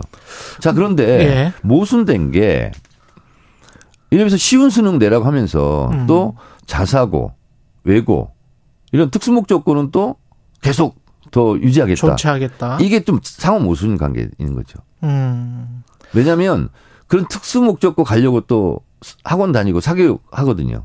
그렇죠. 예. 그래서 이게 자체 모순에 빠지는 거고 음. 이런 거 불고 뭐냐고 그러냐면 자기 스텝에 자기가 꼬인다 이런 얘기죠. 근데 왜 갑자기 이런 말이 나왔을까요? 우리는 그렇게 들리는데 대통령실은 갑작스런 결정이 아니라고 하고 올 초부터 뭐 교육부가 공교육 과정에서 문제를 출제하겠다고 했다라고 이야기를 하는데 그렇게 제가 봤을 때는 언론에서는 좀 갑작스럽게 들리기는 박물관에 해요. 들어간 코끼리 같습니다. 박물관에 들어간 코끼리. 예. 예. 이것저것 건드는 것마다 다 사고가 나지 않습니까? 막 그래서 우당탕탕. 예, 악업을 쌓고 있는 중이다. 모든 분야에. 음. 그래서 저는 후쿠시마 오염수 같은 경우도 예. 이게 간단하지 않은 문제지 않습니까? 전 국민이 지금 84%가 반대하고 있고 예. 수능 같은 경우는 고3 엄마 아빠 고3 수험생만 연결된 게 아니에요. 연관된 가족들이 있지 않습니까? 예. 그래서 이 수능 문제를 하나 잘못 건드려 놓으면 국민의 절반 이상이 다 이게 교육에 관심이 있고 정치에 관심이 있어요. 우리 국민들이. 음. 어, 정권으로서도 엄청난 부담으로 다가오게 될 것이고 음. 만약에 그런 일이 없었으면 좋겠다는 전제하에 수능에서 대학 어, 대통령의 지시대로 변별력이 없는 너무 쉬운 수능이 나오면 입시 기간에 엄청난 혼란이 야기되죠. 음. 도대체 무슨 기준으로 그러면 뽑겠다는 거냐? 무슨 기준으로 뽑았냐? 이런 대혼란이 있을 수 있습니다. 그리고 예. 출제를 담당하는 데가 이제 교육평가 연구 예. 그 그분이 사, 갑자기 사표를 냈어요. 아, 수능 5개월 앞두고 수능 출제하는 최고 수장이 사임을 했어요. 그럼 수능 출제 어떻게 하죠? 음. 어떻게 관리하죠? 그것도 참 걱정인데 거기 수능은 거기까지만 이야기하도록 하고 제가 지금 이- 그 나온 뉴스 중에서 못 다뤘던 게 황보승 의원 같은 경우 있잖아요. 네. 이게 핵심이 불법 정치 자금 논란이에요? 저는 뭐 잘 모르세요? 저분이 어제 예. 어, 탈당. 저, 저- 제가 선당우사를 얘기해서 그런지 선당우사를 뭐 탈당 불출했는데 예. 어, 앞날에 행운이 있기를 바랍니다. 앞날에 있기를 바랍니다. 제가 뭐 얘기하고 예. 싶지 않습니다. 그렇군요. 윤석열 대통령이 지금 프랑스에 가서 영어로 부산 엑스포 개최 관련해서 직접 PT자로 나선다고 하는데 성과가 있을 것 같습니까? 저는 음, 대한민국 대통령은 음. 국제 외교 무대 현장에서는 우리 말을 썼으면 좋겠습니다. 음, 음, 왜냐하면 예. 통역이 다 있지 않습니까? 아. 그리고 윤석열 대통령이 영어를 잘한다 한들 그 통역보다 잘할 리가 없고 음, 뭐 발음도 뭐 그렇게 뭐 썩 좋은 것 같지는 않고 그래서 본인의 뭐 영어 실력을 과시하려는 욕망이 있을 수는 있겠으나 근데 저는 이거는 어, 어 아니 미국 대통령이 영어 쓰는 거야 누가 뭐라고 하겠습니까? 예, 예. 어, 그런데 어 저는 그냥 우리나라 말 썼으면 좋겠어요. 세종대왕을 좀 존중해 줬으면 좋겠습니다. 음. 그리고 후쿠시마 오염수와 관련해서 아까 말씀하신 그 국민들이 84%가 반대한다. 한국일보가 한국 리서치에 의뢰해서 5월 26일부터 27일까지 실시한 조사 한국인의 83.8%가 후쿠시마 오염수 방류에 반대한다. 자세한 내용은 한국일보 홈페이지를 참조하시기 자, 바라고요. 이 문제는요. 우리 국민들께서도 많이 아시겠지만 결국 돈 문제입니다. 비용 문제죠. 비용 문제예요. 예. 일본이 그 후쿠시마 오염수가 문제가 없다면 바로 바다에 버리겠죠. 음. 근데 왜 100km 해저턴을 떨어서 뚫어가지고 100km가 1km. 먼 바다에 뿌립니까? 이게 1km예요. 100km는 아닙니다. 100km가 아닙니까? 예. 터널을 어떻게 100km를 뚫어요? 그거 그 돈은 더 들지 그러면 호수 만드는 게 낫지. 알리백 때문에 내가 그랬나? 1km입니다. 자, 1km. 이것도 아- 알리백도 잘못하면 우리가 샌드백이 됩니다. 예. 어쨌든 예. 어 그렇기 때문에 예. 지- 그냥 일본 땅에 묻으면 돼요. 음. 매립하면 돼요. 근데 음. 2조 3천억 비용이 든다는 거 아닙니까? 예. 바다에 내다 버리면 330억밖에 안 들어요. 그래서 사실은 2조 3천억 대 330억. 네. 이건 뭐 과방위 때 제가 계속 얘기한 건데요. 어, 그러면 이재명 대표가 어제 얘기했잖아요. 발상에 전화를 해서 음. 바다에 뿌려서 우리가 피해를 보는 액수보다 돈을 좀 걷어주자. 일본이 돈 문제라면 차라리 차라리 태평양 도서국과 서로 간에 효과. 예. 그게 훨씬 더 피해를 최소화하는 거다. 차관을 줘서 나중에 좀 이자는 아니 그냥 안 갚더라도 걷어서 주자. 걷어서 주자. 그래서 일본이 돈 문제 때문에 이러는 건데 예. 왜 국민의힘 이런 데는 우- 우리는 오직 국익이다고. 근데 그 국익이 일본 국익이냐 한국 국익이냐 음. 이런 문제가 있고 아니 후쿠시마 오염수가 문제가 없다면 일본 정부에서 일일 브리핑을 해야 되는데 네. 왜 옆나라 한국에서 일일 브리핑을 하면서 일본인 일본 대변인 노릇을 하냐. 음, 그러니까 곳곳에 지금 박물관에 들어간 꽃길입니다, 지금. 알겠습니다. 여기까지 듣겠습니다. 정치펀치 정청래 민주당 최고위원이었습니다. 고맙습니다. 네, 감사합니다. 여러분은 지금 KBS 1라디오 최경영의 최강 시사와 함께하고 계십니다.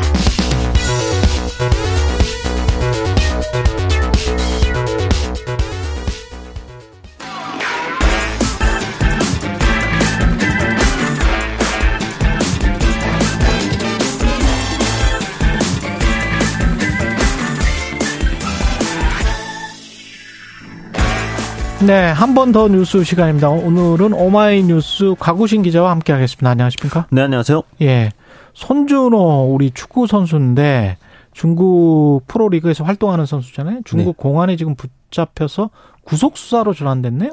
네, 그렇습니다. 손준호 예. 선수가 이제 지난달 12일이었죠. 원래 이제 공항에서 귀국하려다가 갑자기 연행이 됐습니다. 그래서 형사 구류 상태에서 공안국의 조사를 받아 왔었는데요.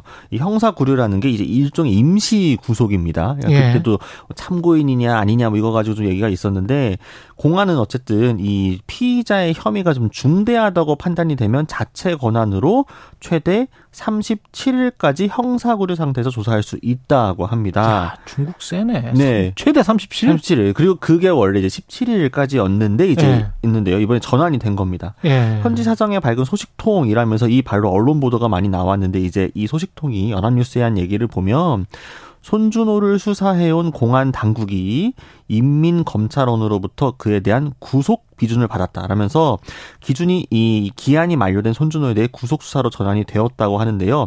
그래서 통상 두 달 정도 보강 수사를 한 뒤에 기소 절차를 밟고 만약에 중대 사안인 경우에는 이보다 더 오래 걸리기도 한다고 합니다. 음. 그래서 결국 구속 수사 전환이라는 게 예. 그럼 정식 사법 처리에 나서겠다는 거냐 이제 이런 이야기들이 나오고 있는데요. 그렇죠. 예. 결국 법정에 가서 유무죄가 가려질 것으로 보이게 되고요.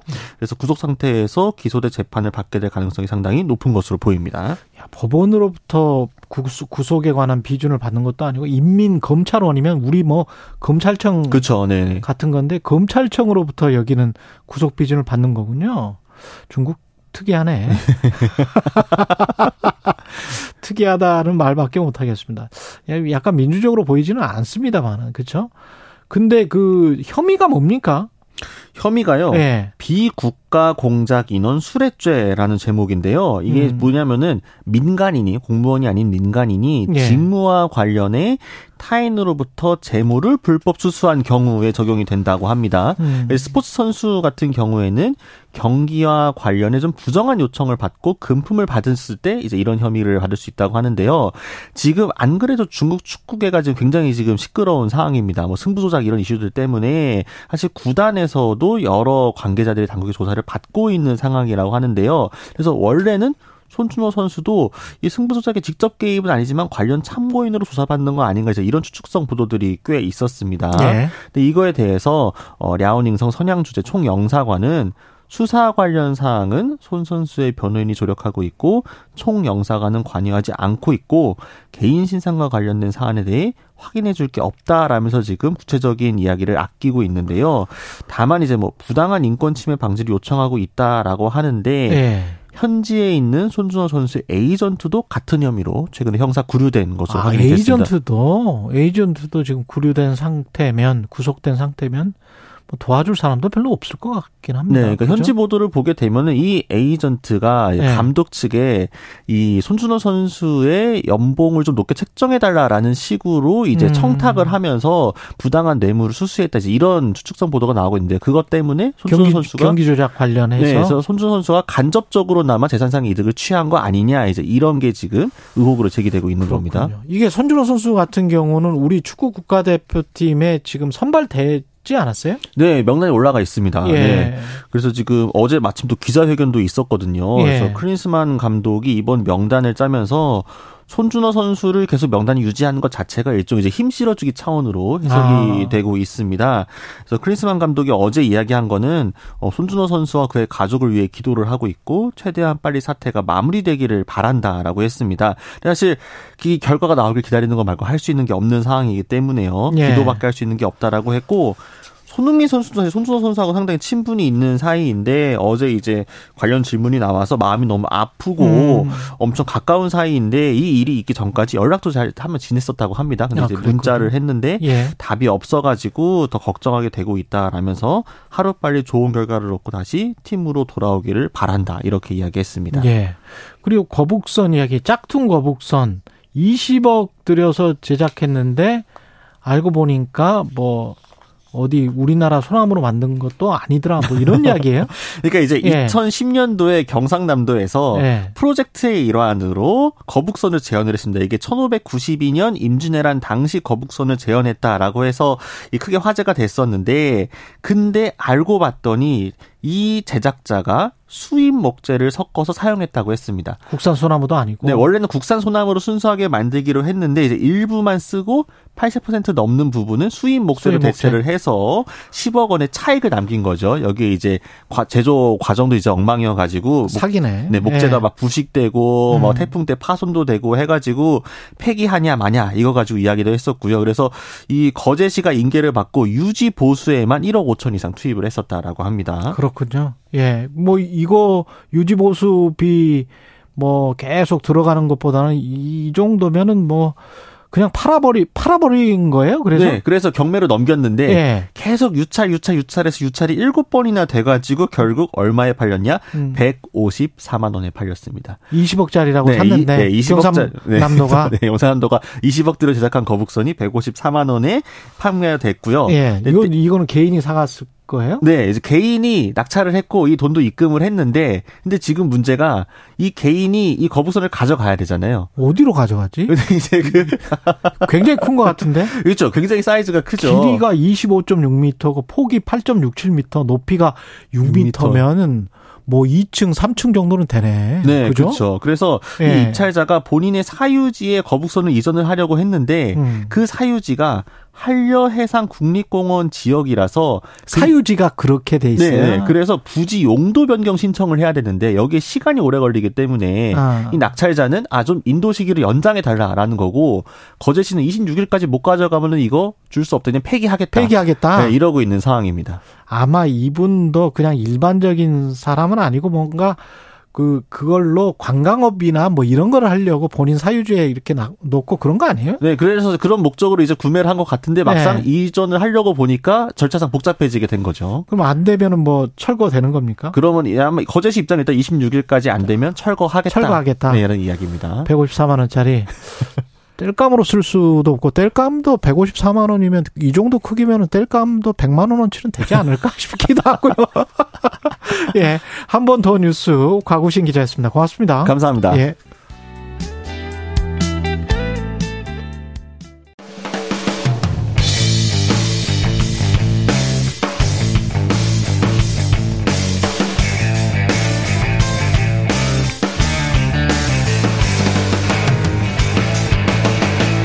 최경영의 최강 시사.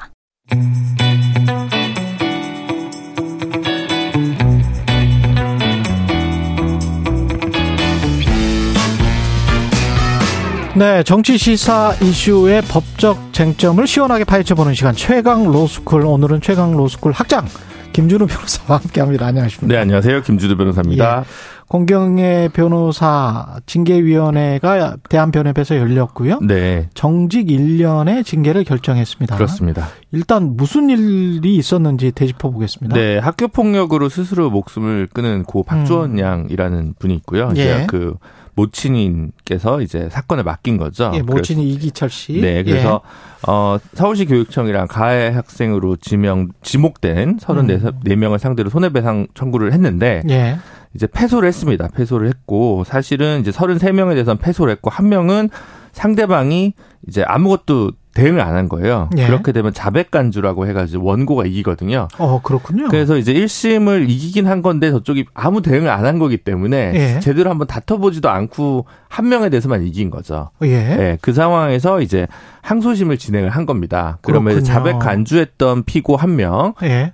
이제 그, 그쪽에서 항소를 했고 어. 그 다음에 나머지에 대해서 다 패소한 거지 않습니까? 그렇죠. 그 중에 일부인 19명 정도에 대해서 다시 이제 항소심을 맡겼는데 음. 권경현 변호사한테 문제는 소, 항소장은 접수를 한 것 같은데 변론기일이라고 해서 그러니까 보통 그냥 재판이라고 생각하시면 됩니다.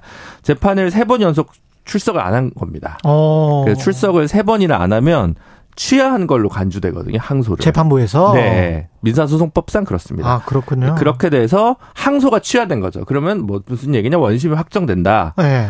근데 이제 피고는 한 명 1심에서 상대방이 진 사람이 있잖아요. 그 예. 사람이 항소했잖아요. 그럼 음. 항소한 사람이 뭐라고 뭐라고 막 주장했을 거 아니에요. 그렇죠. 근데 이쪽에서 아무 주장도 안 했잖아요. 예. 그럼 그것도 이제 피고가 항소 항- 피고의 항소가 이제 받아들여서 이긴 걸로 돼. 그러니까 음. 그 피해자 쪽은 패소한 걸로 되는 거죠. 근데 이게 일방적인 주장일 수밖에 없지 않습니까? 네. 사람이 안 나오면 세 번이나 안 나왔으면 네. 그러면은 야, 빨리 나와라. 네. 독촉하거나 안내하거나 뭐 이런 방법이 없습니까? 아니 원래 재판은 이제 한번 나오든 안 나오든 네. 그 다음 재판을 이제 그 통지서를 네. 뭐 우편이든 전자소송이든 뭐 문자든 음. 대리인한테 통지를 해줍니다. 변호사한테. 네, 네, 네. 그렇습니다. 그러면 변호사가 받고도 안 나가면 네.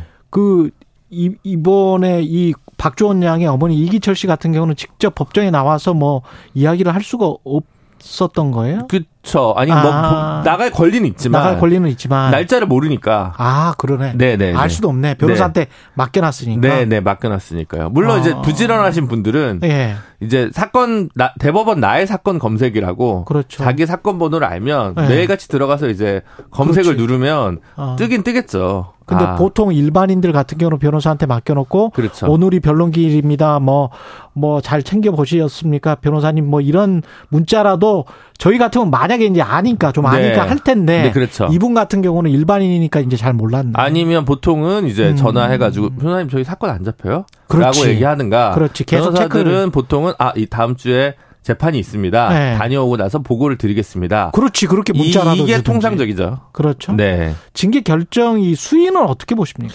아 이럴 때마다 제가 나쁜 사람이 됩니다. 예. 왜냐하면 징계 수위가 적절하냐라고 물어보면 예.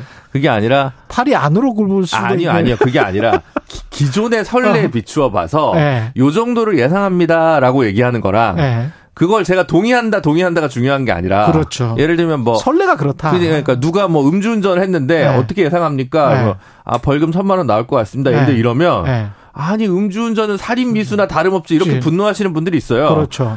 아니 근데 그게 아니라 지금 전문가로서 선례가 법원, 그렇다. 예, 법원의 경향을 보면 이 네. 정도다. 그래서 네. 사실은 저는 한 그 최초의 건의도 한 6개월 정도 나왔다고 봤는데 전문가는 맞으시죠? 네. 교육 전문가는 아니시고. 아, 교육 전문가는 이제 대한민국 전부가 교육 전문가이기 때문에. 예. 아, 그렇군요. 저 그거는 뭐 누구나 교육 전문가잖아요. 알았습니다. 제가 예. 징계에 대해서 조금 아는 이유는 예. 이 이제 변호사법에 변호사 징계와 관련된 규정들이 있는데요. 예. 보통 청원 진정을 할 수 있습니다. 음. 김준우 변호사를 선임했는데 이 사람 나쁜 것 같아요. 예. 그러면 이제 그게 다 일단 지방 변호사회로 갑니다. 어. 지방 변호사회에서 한번 걸러요. 예. 얘를 기소할 거냐 말 거냐. 어. 결정은 대한변협에서 하는데 그렇군요. 그 지방 변호사회가 저 결정하기 전에 그 사건 기록 검토를 또 예비조사위원들한테 맡깁니다. 예. 그럼 양쪽의 의견을 요약을 해가지고 이렇게 올리는 거죠 보고서를. 어. 그 예비조사위원을 제가 한 1년 넘게 아, 2년 그렇군요. 정도인가 그럼 하셨네. 했습니다. 예, 예. 그럼 서울지방 변호사회에서 이번 같은 경우는 올린 거예요? 그렇죠, 그렇죠. 아, 예. 그래서 이제 대한변협이 결정을 한 거고. 그렇습니다. 네. 예. 예. 근데 이제 비슷한 사례들이 대개 정직 한 5, 6개월 정도가 많이 나왔습니다. 아, 예, 비슷한 이- 사례들이. 예, 이 일이 그렇게 자주 있냐? 예. 그건 정확히는 모르겠는데 예. 어, 어쨌든 간혹 있고 진, 지난 1년간 징계받은 케이스가 한 3건 정도 있는데 예. 오, 어, 뭐 징- 정직 5, 6개월짜리가 있었고요. 두 예. 번, 1년짜리가 한 번 있었습니다. 예. 네. 6개월, 1년짜리. 네, 네. 근데 1년이면은 이제까지 나온 것 중에서 물론 이제 징계가 영구 제명도 있고 제명도 있고 네. 뭐 3년도 있고 뭐 네. 이렇더라고요. 네, 그렇습니다. 근데 뭐 이제까지 나온 것 중에서는 꽤 셌다 이렇게 말할 수는 있, 네, 비교적. 있습니까? 어, 아. 너, 너 방금 네. 1, 년짜리 있었다고 하지 않았냐? 네. 라고 얘기할 텐데, 그거는 처음, 처음에는 아마 이제 다는 모르지만, 음. 사무장이 처음에 사건 수임해 가지고, 제대로 처음 몰라가지고, 아. 초반에 소장 접수도 안 했던, 예. 그러다가 나중에 또 불출석하고 뭐 이런 스토리가 좀 있었던 것 같고요. 예. 물론 개개인 분의 그 마음의 상처, 네. 그게 돌이킬 수 없는 비가역성이나 가역성 이거에 따라서 되게 또 느끼시는 당사자분의 마음은 되게 다르겠습니다만, 예. 그러니까 저도 뭐 이제 1년이 그렇다 해서 부당하다 이렇게 얘기하는 게 아니라 예. 처음 어제 제가 인터뷰를 여기 나왔으면 예. 얼마나 예상하십니까? 예. 이러면 6개월 나올 것 같습니다라고 아. 얘기할 수 있는 게 그렇게 얘기하는 게 저는 전문가로서 얘기하는 건데 그렇죠. 그 너 나쁜 사람이구나 아. 뭐 이렇게 생각하실 수 있으니까 그렇죠. 그게 말씀드리기가 참 조심스럽다는 의미입니다. 근데 규정은 영구제명이나 제명이나 3년 이하처럼 이렇게 세게 해 놓고 이렇게 나- 실제로 나온 사람은 없다라는 건 네 변협 입장에서 봤을 때는 사실은 이거 의협도 비슷한 경우가 많기 때문에 그렇습니다. 전문가 집단이라고 전문가 집단의 최고봉이라고 네 할수 있는 변협이나 의협이 네. 자기 식구 감싸기를 오랫동안 수십 년 동안 해온 게 아니냐. 국민들은 그렇게 볼 수밖에 없 아, 저는 동의합니다. 도- 동의하세요? 예. 그래서 영구 제명이랑 제명 이거 무슨 음. 말장난 같은 소리냐라고 예. 이제 국민분들이 생각하실 텐데 이게 법에 있는 겁니다. 변호사법에 예. 적혀 있는 거고 제명은요 5년 동안 변호사 등록을 앞으로 못 하는 거고 아. 5년 후에 이제 변호사 등록 다시 심사를 하면 이제 신청을 할 때 또 재심사를 해가지고 또 늦출 수도 있고 뭐 그렇긴 한데 세긴 세네. 기본 세- 5년. 네. 그리고 영구 제명은 이제 쭉인데 예. 영구 제명은 여태까지 딱 한 건. 딱 한 건. 예, 판사 출신인데요. 예. 그분은 여러 번 제명을 받았습니다. 여러 번 제명을 받았어요? 예, 제명도 받고 징계를 여러 번 받았어요. 그러니까 이거 도저히 안 되겠다. 그럼 어부를 할 그 어떤 마음이 없었던 그거는 거군요. 여러분이 지금 인터넷 가서 영구 제명 판사 출신 변호사 이게 치면 네. 기사가 쭉 나오니까 아. 네 그거는 한번 보시면 될 것 같고요. 예. 예, 그래서 그리고 이제 그 대한 변호사 협회에 가면 음. 징계 내역이 공개가 돼 있습니다. 그렇군요. 예, 그래서 지- 근데 이름까지 이름 이름 이름 생년월일까지 생년월일까지 예, 예. 사유도 사유도 근데 그 공개되는 게 제명되면 그 홈페이지에 3년 동안 남아요. 기간이 음, 정직은 근데 1년 정도만 남거든요. 정직은 1년만 남고 예. 아, 물론 이제 1년 넘은 정직일 경우에는 또 2년이면 2년만큼 딱 그만큼 예. 남고 과태료를 받았다. 주로 이제 음주운전이 올라와 그렇죠. 있습니다. 과태료 100만 원. 예. 그건 6개월만 홈페이지 올라와 있거든요. 그 다음 사라져요. 그러니까 이게 문제라는 거예요. 이게 이런 게 문제라는 거예요. 그리고 견책을 예. 받으신 분들은 3개월만 홈페이지에 남습니다. 이게 변협이건 의협이건 사실 미국에 관해서 뭐 찬성하고 반대하고 여러 가지 제도가 있지만 미국 같은 경우에 네. 이런 일이 있으면 평생 하고 음. 주를 거기는 주가 하나의 거의 국가잖아요. 아, 주를 옮겨도 그게 따라가요. 네. 그래서 시장에서 무조건 이 사람이 변호사 시장이든 아니면 의사 시장이든 이 사람의 과오에 관해서 끝까지 사람들이 소비자가 판단할 수 있게 만들어 주는데 네. 근데 한국은 그게 아니란 말이지. 그래서 이제 예. 코리안 바.or.kr이라고 이게 대한 예. 변호사 협회 홈페이지인데 예. 거기 가면 징계 내역을 열람 신청할 수 있습니다. 음. 그래서 아, 내가 김준우 변호사랑 계약을 하려고 했는데 얘가 좀 뒤가 의심스러워. 네. 이러면 이제 신청을 하는 거죠. 열람 그렇죠. 신청을. 그럼 이, 이 사람이 이제 어, 징계받은 내역이 있는지 없는지 그걸 검색할 수, 그러니까 신청해가지고 그렇지. 받아볼 수는 있다. 예. 네. 강희경님은 저는 정직 10년을 잘못 읽은 줄 알았는데 아니었군요. 네, 정직은 최대 3년입니다. 예, 설- 현재 변호사 그렇군요. 설레 비추면 센 처벌이었다니 네. 우우 안타깝다라는 말씀하셨고 김갑찬님은 네. 안 그래도 제가 질문지에 우리가 넣어놨는데 변호사 때문에 패소한 분은 네. 어떻게 구제를 받을 수 있는가 방법이 없나요? 이렇게 아, 별도로 손해보상 소송은 할 수 있죠. 변호사에게 예, 예. 그리고 이제 필요한 경우에 그 변호사한테 또 변호사가 구제 능력이 없을 수, 그러니까 돈이 변제 능력이. 있습니다. 근데 네. 유한이 아닌 이상 예. 그냥 일반적인 법무법인이면 네. 그 법무법인도 연대 책임은 집니다. 아 연대 책임. 예, 그러니까 이제 그 법무법인을 상대로도 같이 피고를 특정하시는 것이 좋습니다.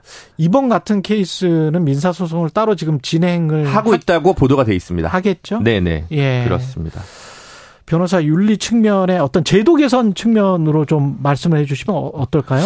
징계 양정 기준이 음. 이제 최경 기자님 말씀하신 대로 조금 국민 눈높이에 안 맞지 않냐라는 그렇죠. 지적이 있을 수 있습니다. 그리고 뭐 이제 무조건 엄벌주의가 중요한 건 아니지만 그렇겠죠. 그럼에도 불구하고 약간 조금 팔이 아래로 굽는 듯한 느낌을 많이 받습니다. 저도 이 양정위원회에 들어가시는 분들은 어떤 분들일까요? 그게 이제 법상 이제 추천 제도가 돼 있는데 예. 이제 법원에서 두 명 추천하고 법원. 그다음에 법무부에서 두 명 추천하고 법무부.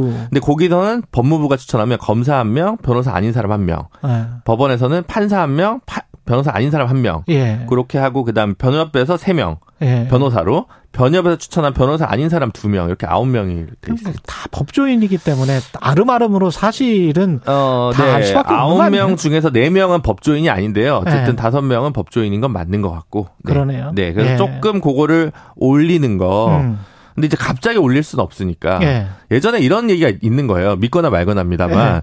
우리나라 교도소가 너무 안 좋았어요, 옛날에. 예. 여기 한 1년 살고 나면 몸이 막 시름시름 앓고 그러- 이러는 거예요. 그렇죠. 예. 그래서 징계 양정이 낮았다는 거예요. 예. 예전에 예. 70년대 막 이럴 때. 예. 근데 이제 그걸 하면 옛날 거 선례를 비추다 보면 지금 교도소가 좋아졌는데 예. 옛날에 이 정도 범죄면 1년인데 예. 지금 와가지고 뭐 똑같이 1년 하니까 야, 이 변호사 교도소도 좋았는데 너무한 거 아니야? 이렇게 얘기 생각하는 사람도 있을 거고 예. 보수적이어야 하는 법원에서는 기존의 선례에 비추어서 이거를 쌓아놓은 데이터에 따라서 징- 양정을 그렇군요. 주다 보니까 예. 너무 급격히는 좀 어려울 것 같지만 음. 변협에서도 조금 이거를 올릴 기- 고민은 필요하지 않을까 싶습니다. 자, 소비자 입장에서 의뢰인 입장에서 네. 만약에 자기가 자기 사건을 맡긴 변호사가 네. 약간 좀 불성실하게 사건에 임한다 싶을 때 네. 체크 리스트, 체크 포인트 뭐 이런 거 있습니까 혹시? 어, 법무법인으로도 전화하는데 예. 변호사랑 통화하기가 힘들다. 음. 그럼 일단 좀 문제가 될 것 같고요. 그 사무실로 네. 전화하는데 네. 변호사랑 통화하기 힘들다. 통화하기 힘들다. 예. 수- 이른바 사무장 firm인 경우들. 아. 예, 이 문제가 될 수가 있고요. 예. 그 다음에 꼭 그런 건 아닙니다만, 음. 어, 인터넷에서 행적을 잘 찾기 힘들다. 홈페이지도 딱히 없다. 딱히 없다. 네, 그러면 수임 단계에서 한번 고민을 해보시긴 하셔야 될 겁니다. 뭐 홈페이지 있다고 다 그럴 듯한 사람이란 얘기는 아닌데요. 그렇죠. 예, 예. 가끔 조금 어 저희가 징계 그걸 하다 보면 예. 어떤 분들은 인터넷에서 행적을 찾기 힘든 분들이 좀 있습니다. 그러니까 어떤 사건을 변호사들이 광고나 홍보를 해야 될 거 아니에요. 광고를 변호사들이. 너무 많이 하면 이제 소비자 단가가 그게 전가가 결국 되기 때문에 아. 광고 광 제가 이러면 너무 업계 내부 저격을 하게 되는데 아니 광- 그러니까 본인들이 이렇게 훌륭한 뭐 판결을 이끌어냈다 네. 이렇게 승리를 많이 했다 이거는 좀 알려야 되는 거 아니에요 변호사 입장에서 그럴 수도 있죠. 근데 이제 네. 유명한 진짜 유명한 데는 광고 안 하잖아요. 김현장이 광고합니까? 아, 뭐 그렇다고 그런 건 안 하죠. 예. 그렇죠 근데 이제 광고를 많이 하게 되면 네. 아무래도 그게 약간 그 변호사 비용에 조금 아, 부담으로 갈, 수, 갈 있다. 수는 있다라는 부분은 염두에 두셔야 되는데 광고 안 하고 성실한 변호사를 찾아야 되네 그러면 아 그렇다고 방송에 나오는 사람 무작정 믿지 마세요. 그렇지 네. 예. 딱 봐도 김준호 변호사한테 사건 맡긴다고 뭐 예. 잘 하겠어요, 그죠? 그렇죠 이렇게 저 자기 말도 믿지 말라고 하는 변호사는 괜찮은 변호사일 가능성이 좀 있다 네. 그리고 예. 초기 상담을 파산 회생건이 아닌 이상 예. 그런 간단한 레귤 그러니까 올라가는 게 아닌 이상 변호사랑 상담 시간이 좀 짧았다면 음, 사무장이랑 하는 시간이 더 길었다면 음. 꼭그 믿을만 하냐. 아. 예, 그거 한번 이제 그러니까 결국 처음 계약할 때 잘하셔야 된다라고 말씀드리고 싶습니다. 그래서 여러 군데를 가셔라. 여러 군데를 제 가서 마음이 급하거든요. 처음 간데 그냥 덜컥 계약하는 덜컥 거예요. 계약하지 말아라 그러지 말고 한 두세 예. 군데 예. 가보시고 예. 생각하시는 게 좋다. 최강 로스쿨 김진우 변호사였습니다 고맙습니다 감사합니다.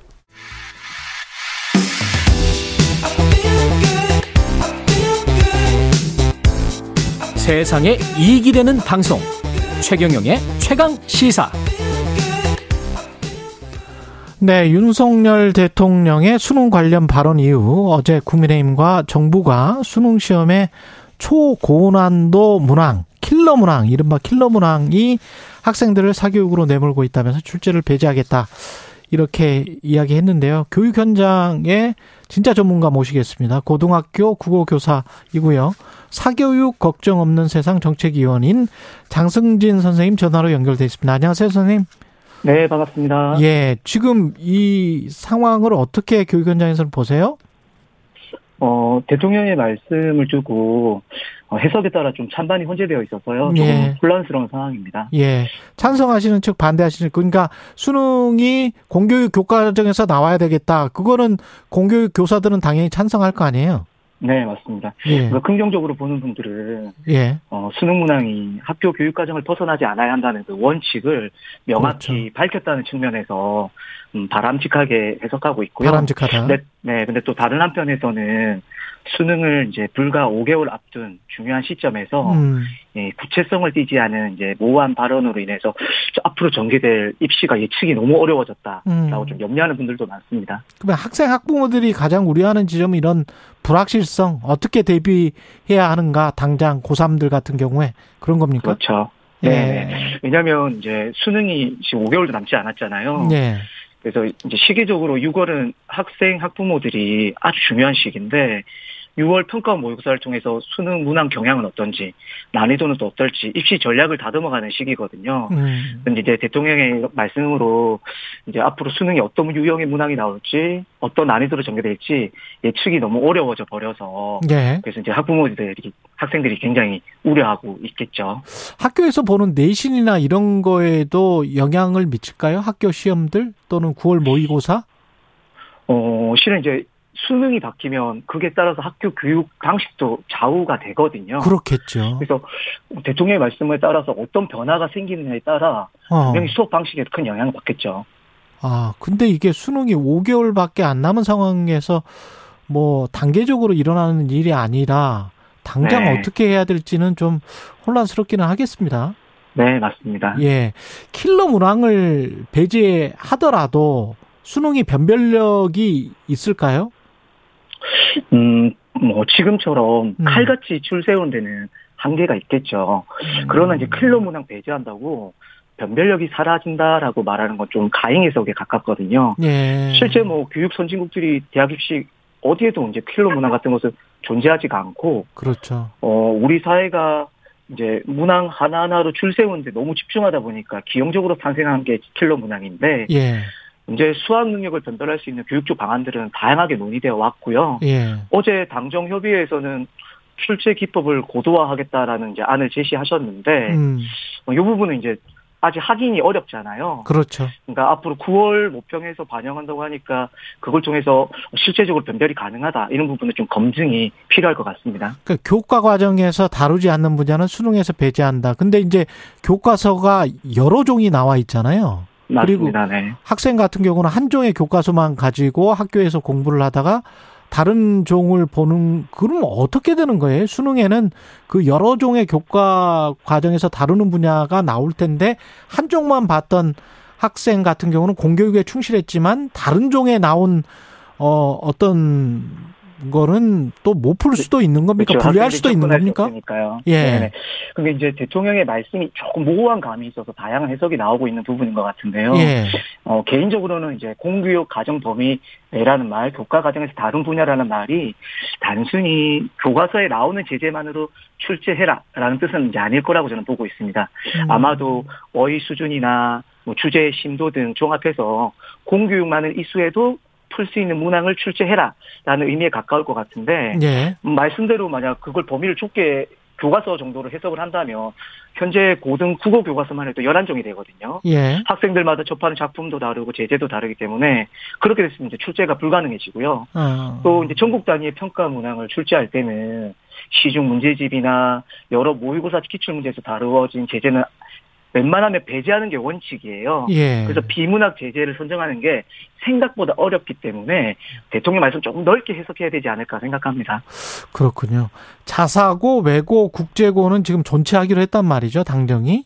네, 맞습니다. 예, 이것과 이 공교육 활성화시키고 사교육은 어떻게든 학원 돌가게 하고 뭐 이거는 어떻게 보십니까? 서로 배치될 수도 있을 것 같긴 한데요. 네, 좀 조심스러운데 일단 자사고 외국 국제고 존치 문제는 어떤 선택을 하느냐에 따라서 이게 장단점이 굉장히 뚜렷한 문제인데 예. 이럴 때는 이제 사회 공공성 측면에서 어떤 선택이 득이 클지 실이 클지를 좀 살피고 최종 경- 정책 결정을 해야 되거든요. 음. 근데 이제 저는 자사고 외국 국제고 존치 문제를 판단하는 데 있어서 오늘 대통령 발언 논란도 이제 시사하는 바가 좀 크다고 생각을 해요. 왜냐하면 대통령이 짧은 말씀 하나가 이렇게까지 논란이 되는 것도 결국 문항 하나에 대학 당락이 제우되, 좌우되는 그런 과도한 줄 세우기 그 환경이 우리에게는 있잖아요. 그렇죠. 근데 이러한 패러다임에서 벗어나지 못하면 음. 우리 교육이 발전하기는 어렵거든요. 음. 사교육비는 벌써 26조 원을 넘어섰고요. 그렇죠. 그런데 마찬가지로 어, 이런 부작용이 심각한 상황에서 굳이 고등학교 단계에서 학생들 줄 세워서 선발하고 또 이제는 어느 고등학교 나왔는지 묻는 고교 그렇죠. 학벌까지 형성하는 일이 네. 과연 실보다 득이 많을까 음. 좀 의문이 있습니다. 그래서 좀 우려스러운 부분이 있고요. 음. 어, 그리고 또 매년 조사하는 사교육 통계 조사에서도 자사고나 특목고 희망한 학생들의 사교육비는 월등히 높게 나오거든요. 그렇죠. 근데 분명히 이 부분과 존치 문제와 사교육비는 상충하는 부분인데 그러니까. 함께 정책을 논하는 건 좀 어불성설인 감이 좀 있습니다. 김승일 님이 이런 질문을 하셨어요. 킬러 문항이라는 게 초상위권 학생에게 해당되는 것 아닌가. 이렇게 크게 문제가 될 일이라고 보시는지 궁금합니다. 이렇게 질문하셨거든요. 어, 초상위 학생들을 변별하기 위해서 낸 문제긴 한데 예. 우리가 항상 평가의 목적부터 생각을 해야 될 것 같아요. 우리가 어떤 일을 계획할 때는 목적이 있는데 음. 수능의 평가 목적은 정확하게 말하면 1, 2, 3, 4, 5, 6, 7, 8 이렇게 줄 세우는 목적 이전에 예. 학교에서 배운 것을 잘 이해했고 소화해서 대학에서 배움을 하는데 자- 충분히 수학능력을 갖췄느냐를 평가하는 게 목적이거든요. 예. 근데 이제 클- 킬러 문항에 너무 중점을 주는 풍토가 되다 보니까 음. 다른 부분들까지 다 왜곡이 되는 즉 부작용이 너무 심해져 버린 상황인 거죠. 그걸 아. 방치할 수 있는 상황이 아니에요. 그렇군요. 예. 에버글로우님은 내신도 교과서에만 보는 걸 텐데, 교과서에서만 보는 걸 텐데, 내신 학원도 생기지 않았나, 뭐 이렇게 질문을 하셨습니다. 실제로 내신 학원이 있잖아요. 네네. 예. 그럼 방금 여쭈신 건 조금 여러 가지로 해석이 필요한데 학교도 마냥 교과서만 쓰는 건 아닙니다. 다양한 요즘에는 다양한. 교, 교육과정 교과서 재구성을 하거든요. 예. 근데 이제 내신이 학원이 활성화되는 이유는 계속해서 1등을 받을 수 있는 수가 너무 제한돼 있고 예. 등 한 문제에 따라서 아이들이 대학이 좌우되는 이런 좁은 문을 계속 설계를 해놓다 보니까 예. 경쟁이라는 것에 앞서가려면 사교육에 의존하는 그런 풍토가 좀 생겨나는 경우, 경우죠. 예. 그러면 지금 요건의 이야기대로 교과서에서만 낸다고 치자고요. 그리고 킬러 문항은 배제한다고 치면 이렇게 하면 사교육비가 줄어듭니까? 사교육을 덜 받습니까? 어, 이제 교과 과정에서 수능 문제 출제한다는 게 이제 지극히 당연한 말인데, 예. 이 비정상적인, 기존의 비정상적인 상황을 정상화하면, 음. 사교육비를 줄이는데 일면 긍정적 영향을 주긴 하겠죠. 예. 다만, 수능 개선이 이루어져도, 현재 입시가 가지고 있는 이제 구조적 문제들이 있기 때문에 음. 한계가 있다는 것도 우리가 좀 인식할 필요가 있습니다. 뭐 예를 들어서 수능 문항이 이렇게 정상화가 돼도 예. 현재의 평가 체제는 이제 다른 친구들보다 한 문제를 더 맞추는 것이 승부처가 되게끔 이제 설계가 되어 있거든요. 그렇겠죠. 그러면 학생들은 어떻게 반응하느냐? 어떻게든 다른 친구들보다 앞서야 하는 그 아. 기제 때문에 사교육을 놓기가 솔직히 좀 쉽지가 않은 상황이에요. 예. 그래서 다양한 교육 계획적 정책들이 좀 점진적으로 계속해서 이루어져야 됩니다. 대학 같은 경우에 이렇게 이제 수능에서 거의 비슷한 점수가 나오게 되면 네. 학생들을 우리는 따로 뽑겠다. 우리가 시험을 좀 따로 한번 내보겠다. 아니면 논술을 강화하겠다. 이렇게 지금보다 더 그렇게 나올 가능성이 있습니까? 어, 그 부분은 조금 기후인 부분도 있는 것 같은데, 예. 이건 좀 다양한 논의가 필요해서 짧게 말씀드리기는 어렵지만, 음. 실제로 우리 학생들이 가고 싶어 하는 명문대학교들 있잖아요. 예. 명문대학교들은 지금처럼 촘촘하게 줄을 세워도 수능 성적만을 뽑는 걸 원하지 않아요. 아. 왜냐하면 수능으로만 들어온 학생들이 지금도. 중도 이탈률이 굉장히 높거든요. 예. 그래서 이 부분은 조금 많은 논의가 필요한데 조금 아무튼 기우라는 말씀을 드리고 싶네요. 그 구조적으로 교육 계획을 하기 위해서는 다른 수능뿐만이 아니고 여러 가지를 지금 손봐야 되는 거군요. 네, 그렇긴 하죠. 예. 그 구체적으로 수능 말고 그러면 또 어떤 거를 좀 당정이 또는 네. 우리나라가 좀, 좀 수기해 봤으면 좋겠다 그런 분야가 있을까요? 어, 일단 평가 체제와 평가 문항에 관해서 바로 좀 말씀드리고 싶은데 예. 좀 사교육과 좀 관련해서 좀 짚어보면요. 30초밖에 일단 안 남아서. 예, 짧게. 아, 네, 예. 네. 평가 문항이 우리나라는 이제 오지선다형이거든요. 예.